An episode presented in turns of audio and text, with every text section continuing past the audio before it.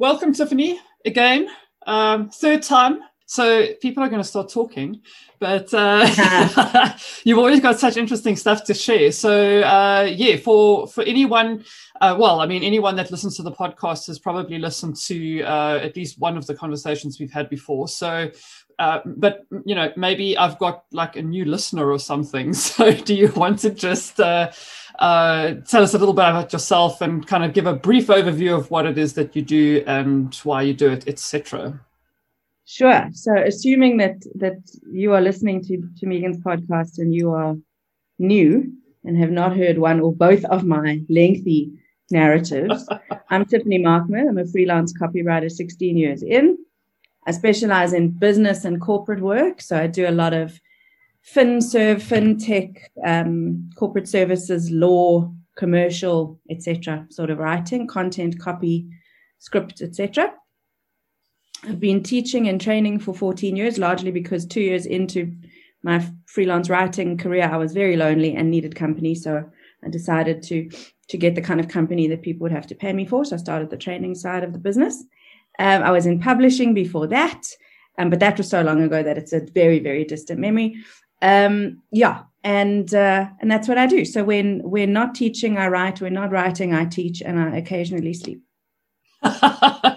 sleep is good uh, in small doses, I think. Um, yeah.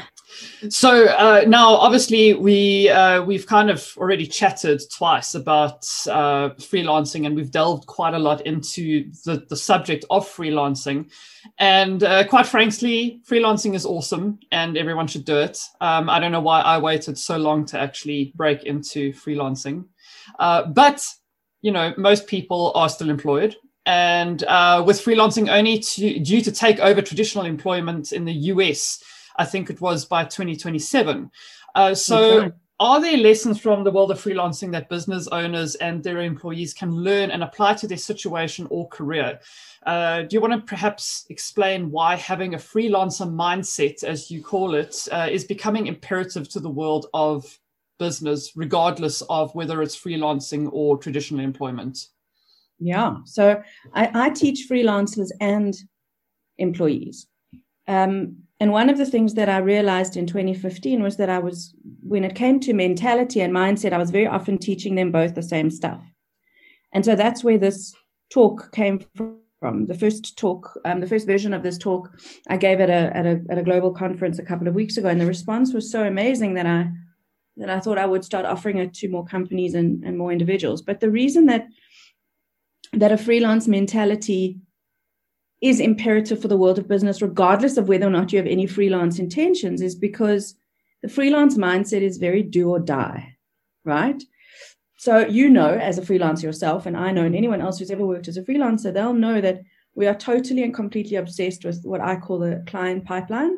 Mm-hmm. In other words, what comes next after this job is done. Yeah. And we are we are quite obsessed with keeping it full and flowing, right? Yeah. Um, and actually, so there has been research on this, and 66% of people, of, of self employed people, like to have two to four jobs on the go at any given time. And 13%, which is the percent that I fit into, uh, like to have five to nine jobs on the go at any given time. And the reason that we do this and the reason we obsess about pipeline is because we don't get job security as freelancers. There's no such thing as job security. So the only thing we can work towards is income security, right? Yeah, yeah. And income security and financial stability are, are hand in hand with with a with a smoothly flowing client pipeline. Yeah. So that's the one thing, the the do or die mentality. The other thing is that when you work for a company, if you have a shitty burnt out day or two or three, I mean, you can like phone it in if you have to. You can half ass it a bit. Yes, there are KPIs and performance reviews and team leader expectations and, and all sorts of people relying on you, but you can have two or three shit days and still get paid. Yeah. With freelancers, that's not the case. There's no room for mediocrity. We get judged on our most recent work. Um, and so that, that's why that I believe that if you are an employee and you develop a freelance mentality, what you are doing is future proofing yourself in some very, very real ways, which I'll talk about shortly. Cool. Now, it's uh, you know speaking about a freelance mentality and that kind of thing it, it might be a little scary for business owners to actually want to train their employees to think like freelancers because by doing this they're essentially training their teams to think for themselves. And perhaps this kind of creates the illusion that they will then leave to start their own businesses. Um, and uh, this is not necessarily the case, is it? Um, you know, you get people that have a freelance mentality, but they remain employed. Um, do you want to maybe delve into why future proofing your employees is actually future proofing your business? Why teaching them, uh, you know, or giving them this uh, this mindset of a freelancer uh, is actually going to aid your business um, and and make it a little bit more secure moving forward? Yeah, absolutely. So the first thing to note is that if somebody is going to leave to start their own thing, they will anyway. Whether or not you give them future proofing skills is not going to they're not going to stick around and a workshop or webinar or talk or whatever isn't going to make a difference. But if someone develops the skills to work as if the company they work for is their own company and to stand out in a very noisy oversaturated marketplace where everyone is largely mediocre, that's a very different ball game for productivity and performance. Yeah. Right? So if every employee you have treats the company as if it's their own company, because one day it may well be, then it's very short sighted of you as a manager not to encourage people to future proof. Mm. Um, and that's actually why so many of my corporate clients are jumping at the opportunity to have me teach this to their people. You, I mean, you might think, don't be ridiculous. I'm not going to teach my people to think like freelancers. I'm paying for them to basically leave.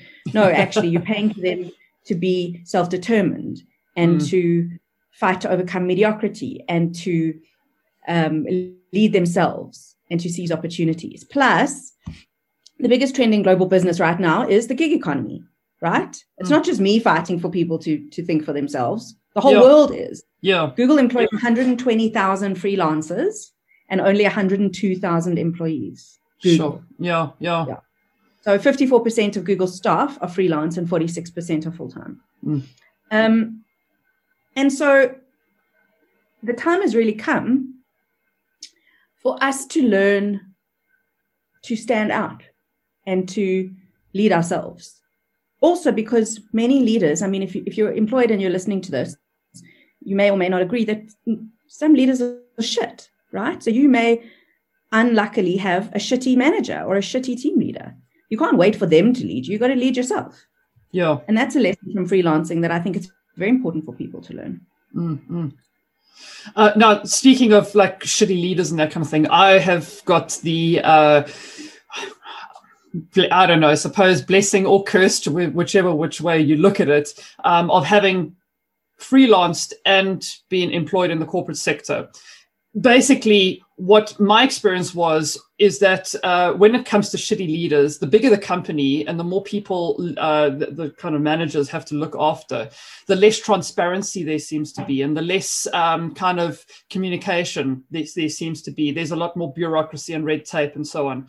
It's been my experience that the larger the company, the more control the managers don't want to give over to the employees because I don't know if they feel like anarchy or whatever, but it's really not like that. And and kind of running my own business now, it's kind of like transparency is not about telling people everything. It's about giving them enough context to make decisions that empower them. It you get leaders and you get managers. Um, the two are completely different, and uh, you know. a really good manager can still be a shitty a shitty leader.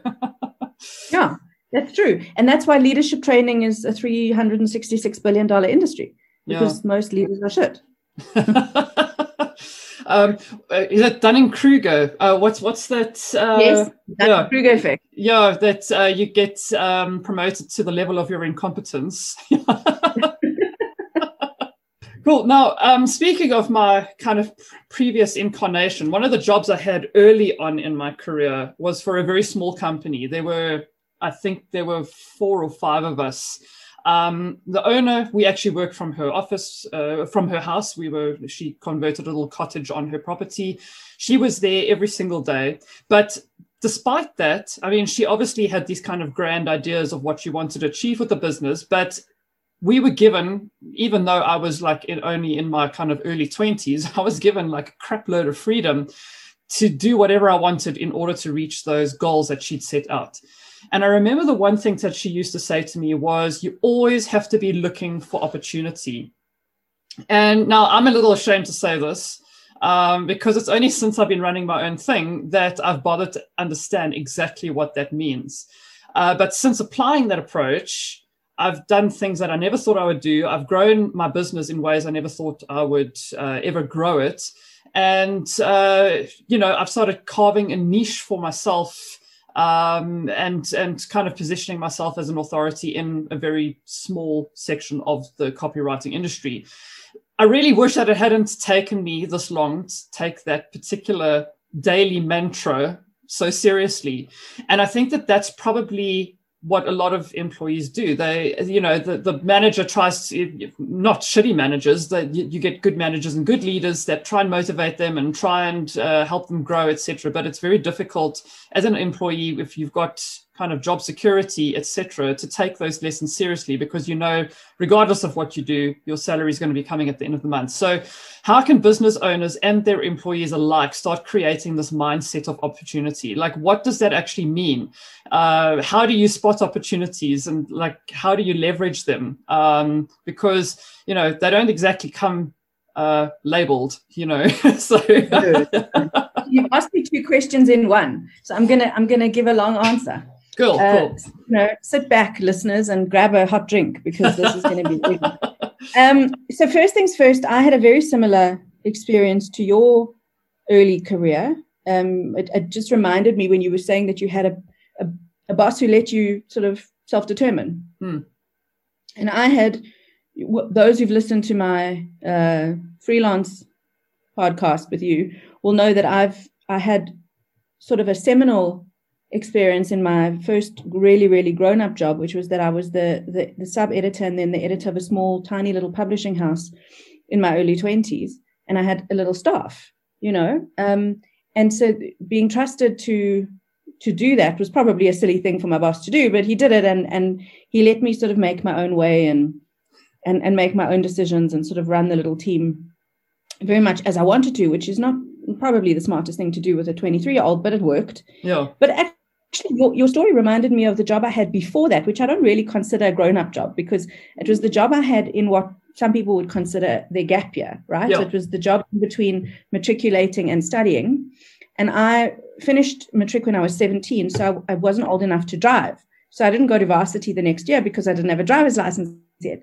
So in that year of 17 turning 18, I worked and my mom drove me to work every day and drove me home. And in that job, my very, very first real job that had a salary, uh, which in those days was the princely sum of 1900 Rand a month, um, I was given a huge amount of autonomy by my boss, who was the most incredible woman.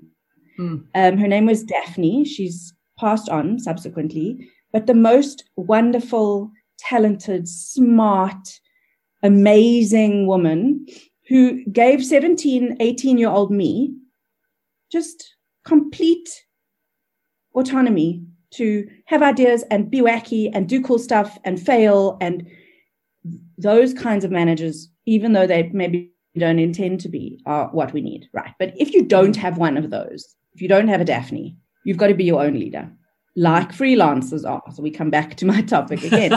And at the, at the, surface level to make this practical there are four things um, that you can do to be your own leader. Number one, you have to design your own career trajectory. In other words, yes, there's a, a path, a well-trodden path of where you can go in your in your role, but you've got to sort of take ownership for making those moves happen. Mm. You've got to have a sense of where where to next, where to now, what after this. And even if that only happens in your mind, it really helps you to have a very clear plan for the moves you would like to be taking in your career in future. Mm-hmm. It's nice to know whose job ab- above you in the hierarchy you might like. Yeah. Um, because knowing that also helps you to show off the parts of yourself that might lead you into a position like that in future. Yeah. So that's the first thing. The second thing is Can I can, sorry, can I um can I ask a question or must I wait until the after No, dive okay. in, in. okay, cool. So now designing your own career tra- tra- trajectory is that kind of it's not necessarily set in stone is it because if you're like in your early 20s well i mean even me in my 30s um, i didn't really plan on leaving my job and starting a freelancing thing that was kind of uh, i was pushed into a corner and that's just what happened. Um, i'm one of those nerds that kind of studies all the time. So i've got fingers in lots of different pies. And so the the, the transition was not as traumatic for me in terms of learning new skills and that kind of thing. But I mean, if you're just starting out uh, as a an early twenties, um, you're not necessarily going to map out your entire career until 65 or 70 or whatever. Um, where does no, that, that, kind of flexibility come in in terms of planning your career versus uh, um, you know leaving enough flexibility to see where it goes you know? You've really got to you really got to treat designing your career trajectory as a work in progress. It's it's designing. You don't do it once. You do it continually. Mm. so you've got if, if you consider your career trajectory as a constantly moving thing then you've got to keep connecting with it and and re um realigning it right mm. so it's not a once and done it's a designing on an ongoing basis basis, looking at where you are, looking at what changes are coming. You may have to, I hate the word, but you may have to pivot, you may have to leave, you may have to start something new, you may have to apply for a new job, whatever it is, make sure that you are in charge of that and that you're not just being responsive mm-hmm. um, to some plan set in place for you by someone who, you know, doesn't really live in your head. Yeah, yeah. You know, it's got to be a work in progress. Cool. Um, mine has been very, a very sort of straight line um, because I've been self-employed for so long. But but you've got to be able to take slight deviations, like when I started the training side of the business, when I stopped training in person and started training online, when mm. I decided to create a how to freelance course, when I decided to, I don't know, start writing LinkedIn profiles, whatever it is, you've got to be in charge. Mm, mm. Um, you can't wait for somebody else to give you direction and tell you what's next. You've got to decide what's next. And if that changes, that's cool, but just be aware of it. Yeah, yeah. Cool. I'm finished number two. now. Yeah. number two. number two, uh, plotting your own training path. So, one of the things that I've seen my students do in the corporate space is they wait to be sent on training. They wait to be told there is compulsory training. You have to go. Here's the Zoom link. Cheerio. Enjoy. Mm. Um, that's not ideal and also not really modern. Like, think about the world we live in now. Think about the last in South Africa, certainly the last 16 months, it is possible to teach yourself amazing shit online, right? Yeah, yeah. So I, in the last two years, have done a basic coding course, a watercolor painting course, um, an equi- understanding equities course, a cryptocurrency course, um, automations, funnels, and triggers. Um, I, I mean, I could go on, but I don't want to bore the audience with my mm. training path. But the fact is that in addition to the official training that your company will send you on because that's what companies do, it is possible to go to your manager and say, I found this amazing course. Will the company sponsor it? If they say no, that's also fine. Then you find a cheaper version of that that you pay for yourself online, right? Mm, so mm. the whole world is open to you. I even know someone who teaches pottery online. Now I don't know how that is possible, but she does it. And people like I don't I don't know how you do that. Like that would be the one thing I would think you cannot possibly teach online, but you can. Yeah, yeah. So, I mean, I'll give you another example. A couple of years ago, I was asked to write radio commercials for a radio station. And I completely faked it and said I could. I had never really done it before. I was 34 and I was approached and told, We really want you, we hear you good. We really want you to write radio commercials. How experienced are you? And I was like, Yeah, yeah, fine. Yeah. You know, I had never written a commercial radio script, like a script for a commercial station, mm-hmm. ever in my whole life. Um, and the, the woman who was interviewing me over the phone uh, used the word cans. Uh, she said, Hang on, let me just put on my cans. And I didn't know what that was. And actually, I now know that cans are headphones you work in radio. Um, but so what I did was I read every single thing I could find on the internet. And then I bought myself a Udemy course called Advanced Radio Copywriting. It cost 169 Rand, it was on mm. sale. And I, I went through it twice. And I promise you, I walked into that company, experienced, but I knew what I had to know. Like 169 rands worth of training that I did over about five weeks. Yeah. Um, you really can plot your own training path. Yeah. Now, You couldn't before because training was expensive and inaccessible. So you'd have to motivate your manager and blah, blah. But now, even if they say no, study something that makes you better. Mm. no, really I agree.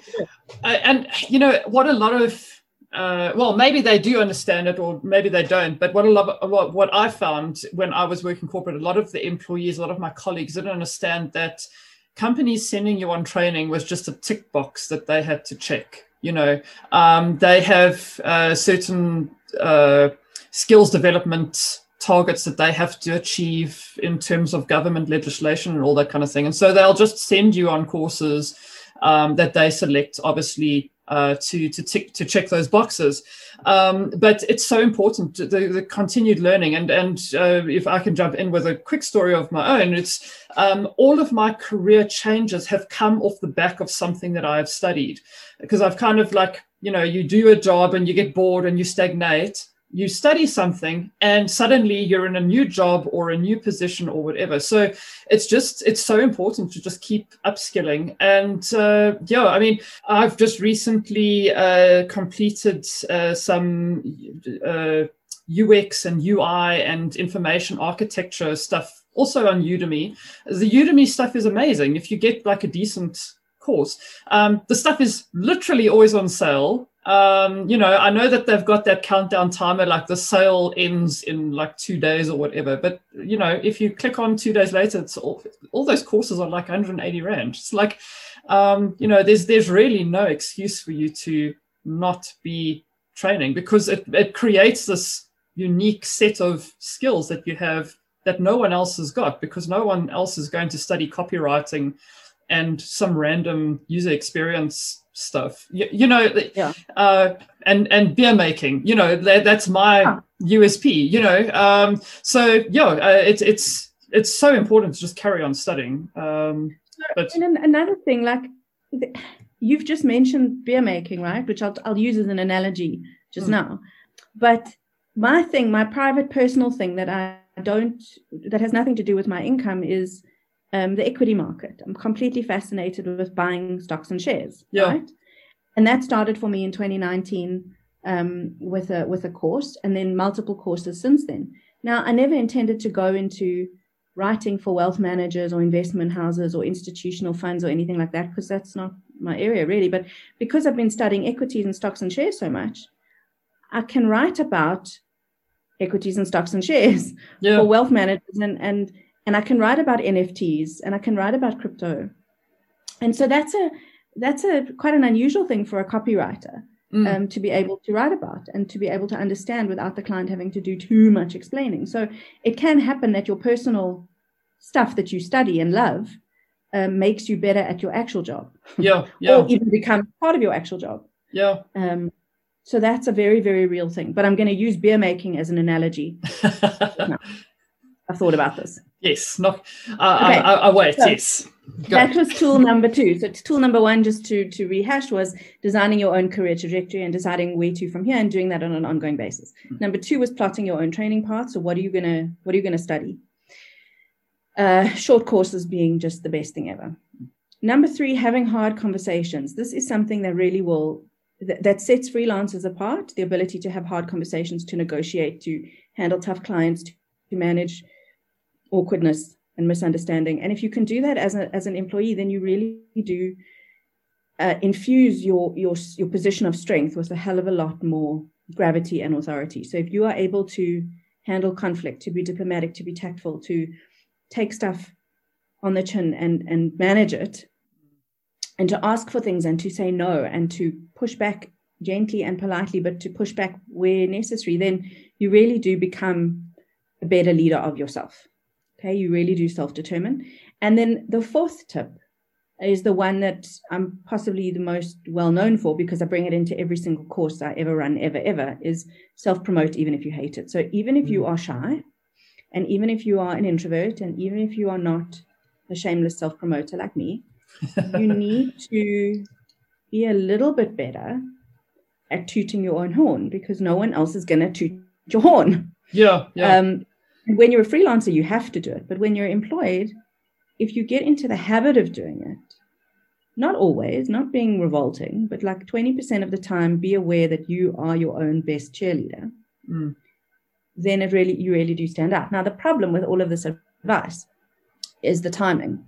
We are all tired. We are all burnt out. We are very stressed. We are anxious. We are homeschooling. We're worrying about our governments. We're trying to keep our jobs.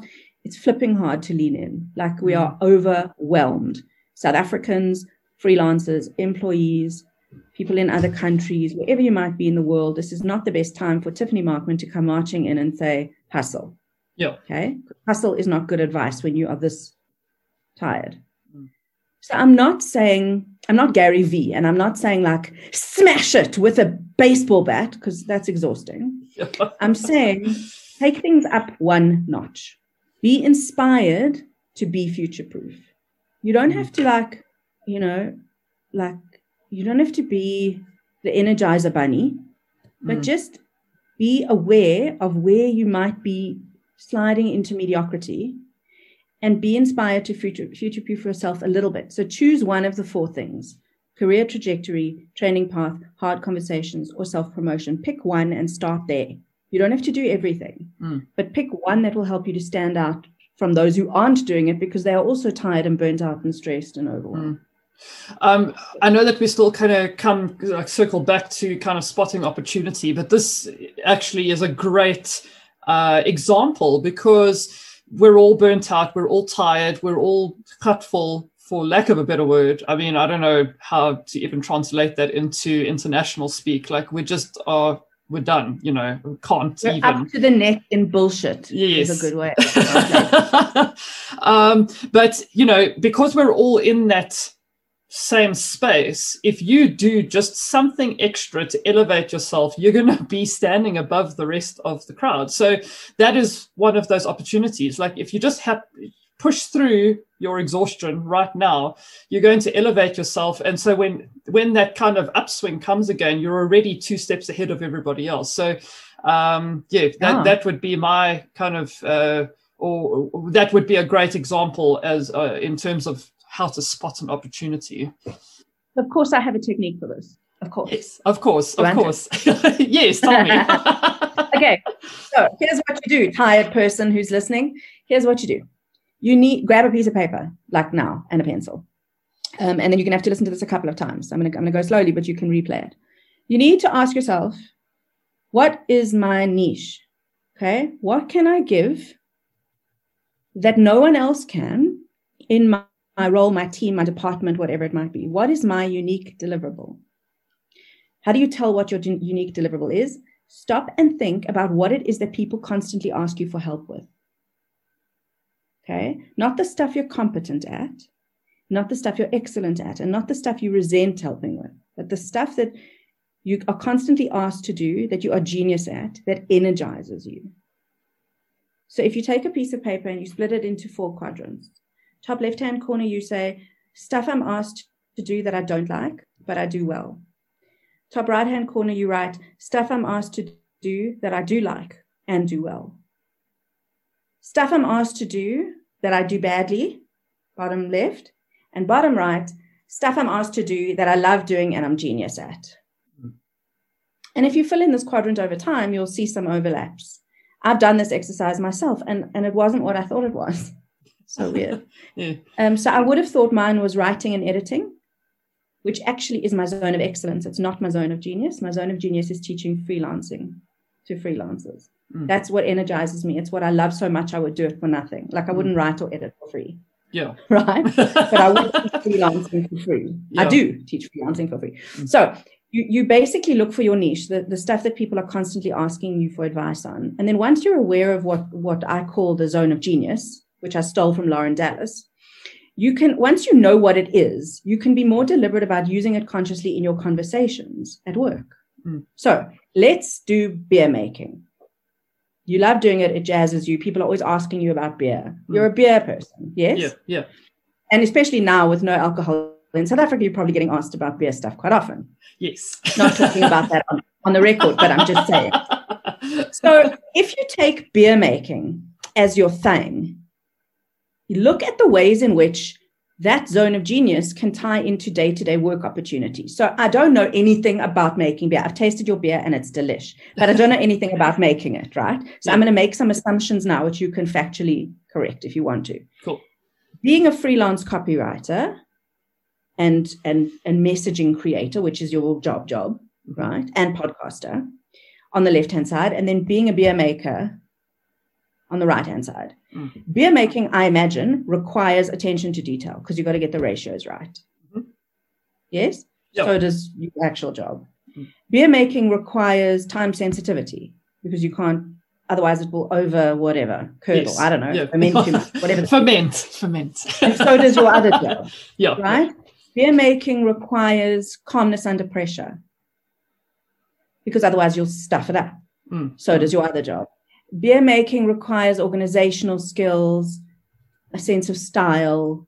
Um, I'm, I'm just going off the cuff, but there are a whole lot of things that beer making requires that make you better and more niched in mm. your real work. Yeah. And so basically, once you are, once you know whatever your your zone of genius is, you can call it out, and you can leverage it when day to day opportunities arise. So you may not know when the opportunities are coming, but if you are able to call out your zone of genius and your niche openly and in your conversations and in your messaging, then you get better at spotting opportunities, and so do other people. Mm-hmm. And that's how you leverage the opportunities when they come. Yeah. So cool. that's my technique. You identify awesome. your zone of genius and then you use it consciously. That's very interesting because years ago, uh, somebody told me that your CV should actually be set out like that. You know, don't list the kind of day to day things that you do. So don't list, I sit in front of my computer and I write social media captions and blogs. You know, um, say you're good at researching, you understand analytics, because all of those things fit in, but those skills are transferable to another career or a whatever, you know. Um, whereas, you know, if you just say, well, I'm a blogger, you know, someone in the accounting industry is not necessarily going to employ you because why would they want a blogger? But they do need someone that's analytical and good at research. So yeah, it's interesting, um, you know, in terms of spotting the the opportunity. But that same advice someone gave to me, like I say, years ago, in terms of setting out a CV. Um, you know, pull pull the skills and the value of the skill rather than the actual physical Task. thing. Yeah. And if you are listening to this and you are sort of thinking about job hunting or or change, wanting to be headhunted, perhaps, then what you do when you've written out your zone of genius or your niche is you make that your personal profile under your name at the top of your CV, and you also use it in your about summary on LinkedIn. Mm. That's where I would put those two things if you are going to take the time to to give them words. Yeah. Um, if I could just maybe jump in there in terms of LinkedIn. Don't make it cryptic though, because I can't tell you how many people I see on LinkedIn and it's like uh, creative, uh, well, flip, I can't even think of one off the top of my head. Creative you, engineer, um, ideas guru, ignite, passion igniter. No, tell people yes. your actual thing. Like, so my, I, my thing used to be I help freelancers to make more money via self promotion or whatever. But mm-hmm. a lot of people like to have keywords in their headline which I think works very well for SEO. So if you are looking to be headhunted or recruited, which I'm not, but if you are, put um, keywords in in your headline. So mm-hmm. like mm-hmm. research, analytics, SEO, UX, um, performance, productivity, mm. whatever. Yeah. And then people looking for those things will find you both on LinkedIn and on Google because mm-hmm. LinkedIn is very nicely optimized for SEO. Yeah. Awesome. Cool. Now, is this alone uh, in terms of being able to spot opportunity and having that kind of freelancer positive uh, okay positive is not the right word but growth mindset freelancer slash growth mindset is that alone what helps us break us and our business uh, out of mediocrity or are there other things that we need to consider as well well, not, nothing on its own is ever enough to break out of mediocrity. I mean, there's no one silver bullet that's going to make you outstanding. Mm. Um, and the, the fact is that we, whether we like it or not, there is a race to mediocrity at the moment. And that's why all company values sound exactly the same. Mm. Passion, teamwork, excellence, integrity, customer centricity, quality, they all sound exactly the same. It's completely blah. Everyone says the same shit. Mm. The bottom line is that you might be one of 10 in your team, and your team might be one of 10 in your department, which might be one of 10 in the company, which might be one of 10 in the group, which might be one of 10 in the world that does pretty much exactly what you do. Mm. And the only way to fight mediocrity is to take true ownership of your piece of, of the one. Mm. Um, it's not enough to bring your A game. You actually have to live in your A game, right? So there's no one magic thing. It's you've got to you've got to constantly show up amazingly. You've got to take things up a notch once because you're tired. So you only do one at a time now. Mm. But then number two, and then number three, and then number four. You've got to be constantly evolving if you want to be future proof. Because remember, the future is not a destination, it's changing exponentially yeah. every day. So what is you now is not going to future proof you in two years' time. Yeah. Um, so I would treat it as sort of an 18 month, 18 to 24 month process now, and I would reassess it because, you know, the future moves. Mm. Um, so yeah, there's no, it's not this alone. It's never going to be this alone, but this will help, especially when you are one of the few who are doing it. Mm. You know, then, mm. then you become more remarkable for just yeah. the, just the, the constant drive to evolve. Yeah. Uh, and obviously, you doing this as a webinar now. So, if people want to jump on, you mentioned to me the other day that you were just doing it to corporate clients, but you were looking at kind of extending it out to general public. Yeah. Are you still looking at doing that? Yeah. So this uh, this this whole webinar was the result of a revelation I had in 2015 when I realized that I was teaching freelancers and employees the same thing, the same stuff when it came to mentality. And then I was asked to speak at the international conference of the the IABC, which is the International Association of Business Communicators. I spoke there um, at the end of June mm-hmm. to 660 people from around the world. And I realized that my clients need this, their people need it. And people are so tired, like they need something, they need something they can use. Mm. It's not rocket science, none of this, but it's incredibly valuable to hear it from a third party. So I am at the moment I'm running it for my clients and for other corporates. So I'm, mm-hmm. I'm teaching it to teams of of eight to twenty at a time. Mm-hmm. Um, but I'm also going to, in due course, do a version for self-employed people and entrepreneurs mm-hmm. because they already have it. They just don't know how to actualize it or how to make it bigger or how to intensify it. So there's going to be a self-employed version as well. Mm-hmm. Um, and I very will, I very likely will do a, an open program. Other words, one that anyone can join. So you don't have awesome. to get your company to bring me in. Yeah. Cool. And the best way to find out about that is always to sign up for my newsletter. So I will I will give Megan the links and she can pop those in the show notes. And then if you want to find out about these things when they happen, that's the best way to do that. Cool. And cool. I can speak from experience. Speak from- uh, Tiffany does not spam you. In fact, your your mailers are very uh, kind of ad hoc and sporadic. Like like I do yeah. one a month, um, just because if I don't have it diarized, it will never get done. But you tend to kind of uh, you'll maybe send two a week apart, and then we don't hear from you for like a couple of months, and then yeah, I don't on, I so. don't newsletter unless I have something worthwhile to say. Like mm. I'm not interested in talking to you weekly. I don't have something to say weekly. Yeah, I have something to say when I have something to say, and that's when you'll hear from me. Yeah. Um, but I have two newsletters, so people can choose which one they want to join. There's the the Tiffany Markman Writing and Training one, which is stuff on words and writing. Um, and that's the one most of my clients are on. Mm-hmm. And then there's the freelancing one, which is Rockstar Freelancing, and that's the one on tips for um, entrepreneurs and the self-employed. So people can choose what their vibe is. And again, yeah. neither of those is regular. So you'll hear from me when there's when there's something going on. Yeah, yeah. And um, yeah, I belong to the Rockstar freelancing one, and uh, every single newsletter that you send out is valuable. Uh, you know, and it gives you actionable stuff that you can apply to your your situation immediately. So I highly recommend that one. Um, Thank you. Specifically, yeah. Just important to keep in mind that little things, what the motivational community calls micro wins, which is such a cheesy name, but it's so cute, make a huge difference. Mm. They really, really do. Um, I'll give you an example. So I and, and many freelancers, Megan, I'm sure you've had this as well, mm. battle to say no to work yes. because the pipeline, the pipeline. So yeah. what I've started doing now is I I put all of a day's jobs onto a post-it note, one post-it note, like a like a smallish one. Mm. And um, if it can't if I can't fit any more in there, then my day is full. I can't take on any anything else for that day. How big do you write? Because I can write like really really small. but, I, but the, the, trick is not to screw yourself over, right? So you can write normal size, like readable. Not like cram, not like study notes for varsity. Yeah. Like yeah. normal readable writing. um, and so once that sticky note is full, then then I'm sorry, not it's not mm. getting done today. Yeah. And this is, I mean, this is only me setting goals for myself. No one else sees this. I don't tell my clients about the sticky note. Mm. But micro wins like that make sure that you don't overcommit or underdeliver or you know that's the sort of little thing that really really helps. Mm.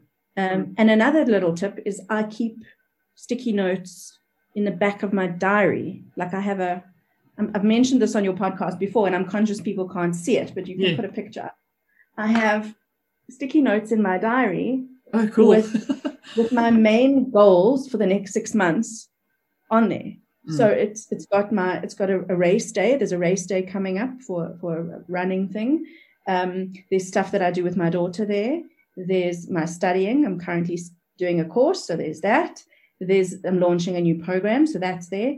I do watercolors, so there's painting stuff mm. there. There's stuff in the house. There's investing stuff. There's saving personal like savings. Yeah. And stuff. And then when whenever I'm like I lose track of, of where I'm going in my life, I just go to the back of my diary and I can see what my priorities are for the next six months. Everything else must wait. Yeah. If it's not one of these things, and there are 10 of them. If it's not one of these 10, it's not a priority for me for the next six months. It has to wait. Yeah. And this yeah. is also how you stop yourself going down rabbit holes with bright, shiny objects. Because I'm a big, like, oh my God, that's such a cool idea. Let me write a course on that. But I haven't launched the two courses I wrote, you know. Oh, geez. The struggle is real. Um, I've got this thing that I'm doing with the creativity at the moment. And uh, I've done the, the intro course and I've done the first webinar and I'm kind of running them. Uh, you know one this month and the next one this month. And i've got half courses for the rest of the um, the lessons kind of planned out. Um, and uh, someone mentioned to me the other day um, something about marketing. I'm like flip that's a good idea. I'm going to write this down. And now i want to write like a um, like a white paper on that. Um, but it's kind of now you know I, am a great starter a really bad finisher. Yeah. so when? Like I want to teach a workshop on money. Like I want to teach a workshop on all the money stuff I've learned in the last two and a half years. Yeah. Like for women, for women of our age, like emergency funds and whether you need an RA and um, um, tax-free investment accounts and stocks and shit. Like I want, like I want to, but when? I'm busy with this from last year, you know? oh. Yeah. Um, I've got a book called Don't Read This Book uh, time management for creative people. Um, I'll send Boy. you the. Um, it basically it's how to create a don't do list. oh, um, yeah. So my mother-in-law does that with dessert. So yeah. she, when, we, when in the old days when we used to go to restaurants, remember those? She, she, we always used to we always eat too much. We're a big eating family, so we always eat too much, and then we don't have space for dessert, right? So what my mother-in-law taught me 14 years ago is you look at the dessert menu and you say, I'm not having, and then you pick your favorite thing and you don't have it, but you everyone tells you what, what they're not going to have. It's the same oh, wow. thing. Yeah, yeah. Well, I mean, and then you only... get the joy of choosing the thing, but you don't actually have to eat it because you don't have any space. And if you do eat it, you will vomit. Yes, yeah, yeah. Um, uh, you know, I was chatting to someone the other day, and they, she was she's kind of an expert in productivity, and she was saying that uh, you know whoever you are, you've got the same amount of hours in the day as Elon Musk or Jeff Bezos or you know all these. Well, those okes wake up at five a.m. I'm sorry, they're not normal. and also, and also, no, I have to disagree. Also, Jeff Bezos does not have to do his own laundry and does not barely has to wipe his own ass. Uh, and Elon Musk is not really human; like he's a robot person. like I don't have the same number of hours in the day as Elon Musk and Jeff Bezos because I have to do all my own admin and mm. and I can put my own socks on my feet and make sure the windows are closed when it's like I have shit to do in my day that they will never have to do. Yeah, no, I agree. The same number of hours. And nonsense. Well, like I said, um, my my office is currently sitting at eight degrees, so I'm sure that's Elon Musk is not sitting in an office that's eight degrees Celsius and having to, you know, come up with creative And my fingers hardly work in this temperature. So, oh. yeah. I'm um, sure no one's going to walk into Elon Musk's office while he's halfway through writing something and ask him what's for supper. That is not going to happen. he doesn't have to answer the door. Do you know how much time I spend answering the door? he doesn't have to answer the door. He doesn't have to accept deliveries from the chemist. He doesn't have to put petrol in his own car. I mean, really, these people are not a good example. I'm glad you shut that down. yeah, that is bullshit. I do not have the same number of hours in the day as any of those people. In fact, if you sent Jeff Bezos here for one day and made him do all the shit that I do, he would be fucking poor. so, no back doubt. on that productivity. Megan, um, this better be in your podcast. I'm just saying. no. I'm. It's all being left in. Um, uh, I did a podcast. Uh, I recorded one last week, which I still have to edit. Um, and the lady let slip that sometimes she she cracks open a gin and tonic at nine o'clock on a Saturday morning. I'm like, it's going in. I'm sorry. no judges from me. My God, I've never done it, but I would. Yeah. Um, sometimes. I mean, it's a Saturday. Like I said to her, I can't. Yeah. I can't with good conscience sit and like have a beer at like 10 o'clock on a Wednesday morning, but like 10 o'clock on a Saturday, who fucking cares? like absolutely. anyway. 11.30 in the morning GMT. Come on. Oh. Lovely. I say that, but having having had COVID, I've lost my taste for alcohol. Um, I believe uh, no, I, have got another client who um, has just started recently learning Reiki, and she said since she started that, she also can't drink anymore. So no, I've lost, yeah. I've lost my list for it. It's gone. Mm. Totally, totally gone, and my sweet tooth also, which I suppose is for the best. Yeah. Um, how are you feeling? You you kind of on the right track I'm on again. day forty-seven today. Jeez. Okay. And I'm not hundred percent yet. Flip. Um, but you I'm had the, the Delta one, hey? The Delta variant. I did the bastard one. I, did oh. bastard one.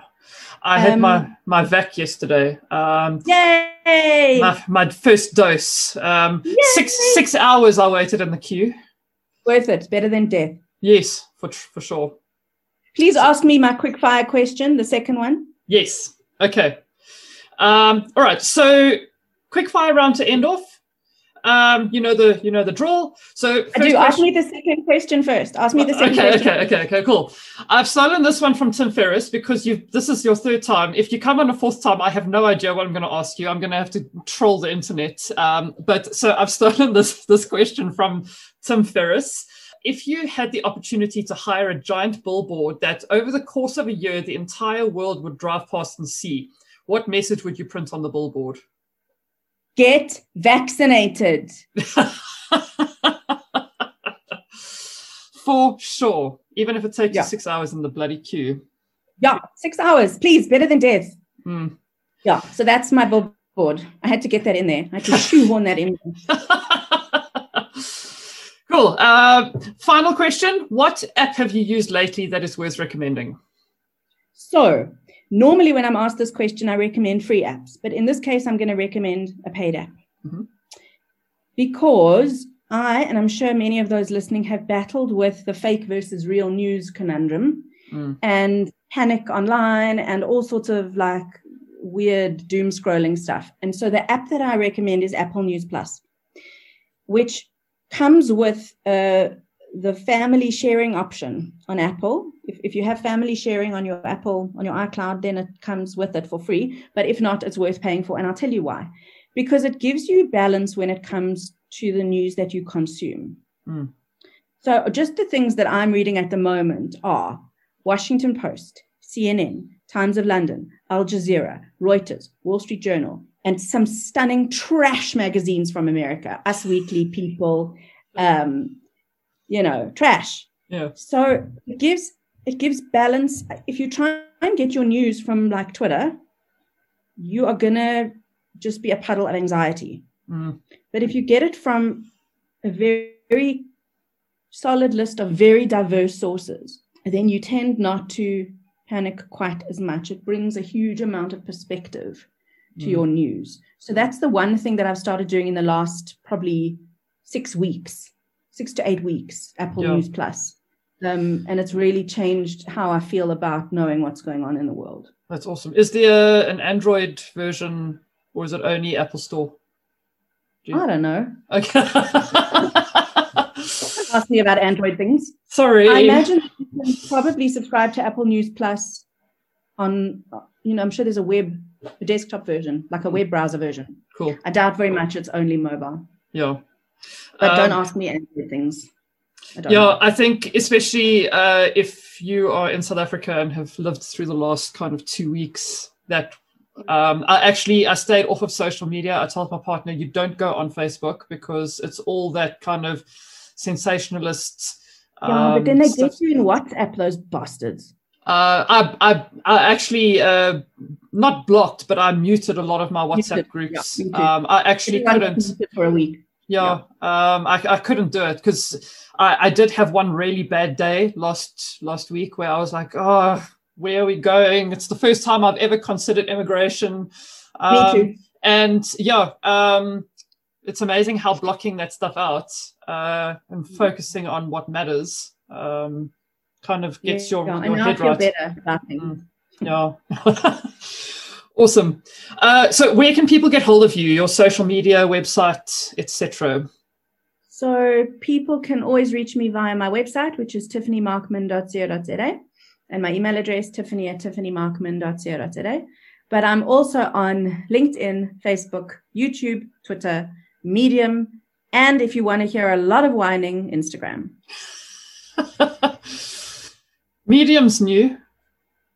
Medium's not new for me. I just I don't usually talk about it, but I post long articles there. So like I've done an analysis of how Donald Trump uses language. That's up there, and I've spoken about only children, and I've spoken about wokeness and humble brags, and it's the more research based sort okay. of feature article stuff. Yeah, awesome. So that's on Medium. Yeah, cool. I'll check that um, out. But all I... of those, if you just search for Tiffany Markman, you'll find me on LinkedIn, Facebook, YouTube, Twitter, Medium, and Instagram.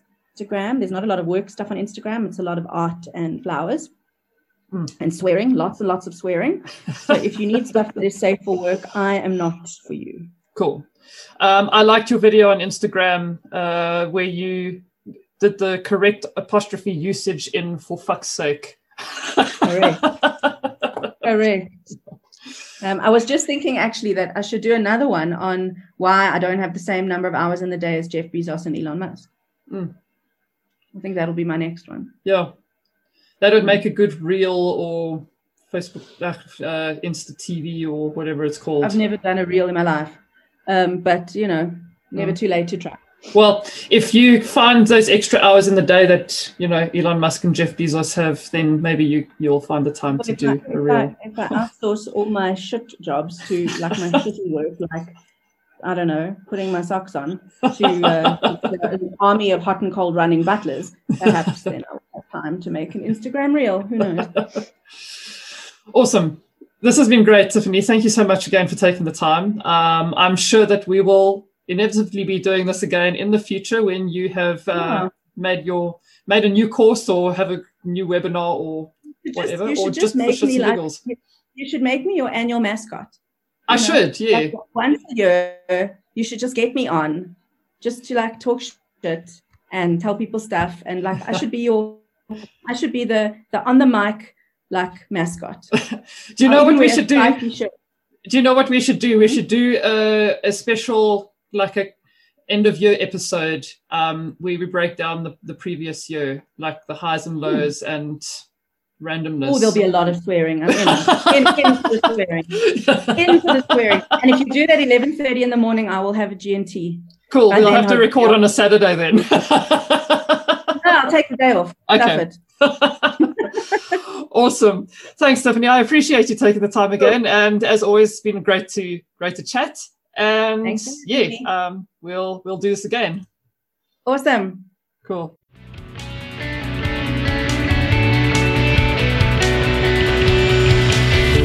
Follow the Business of Podcast on my website, megamillist.com, or wherever you get your podcasts. Subscribe to the YouTube channel at Megamillist. Connect with me on LinkedIn, Megan Darcy, M E G A N D apostrophe A R C Y. Chat soon.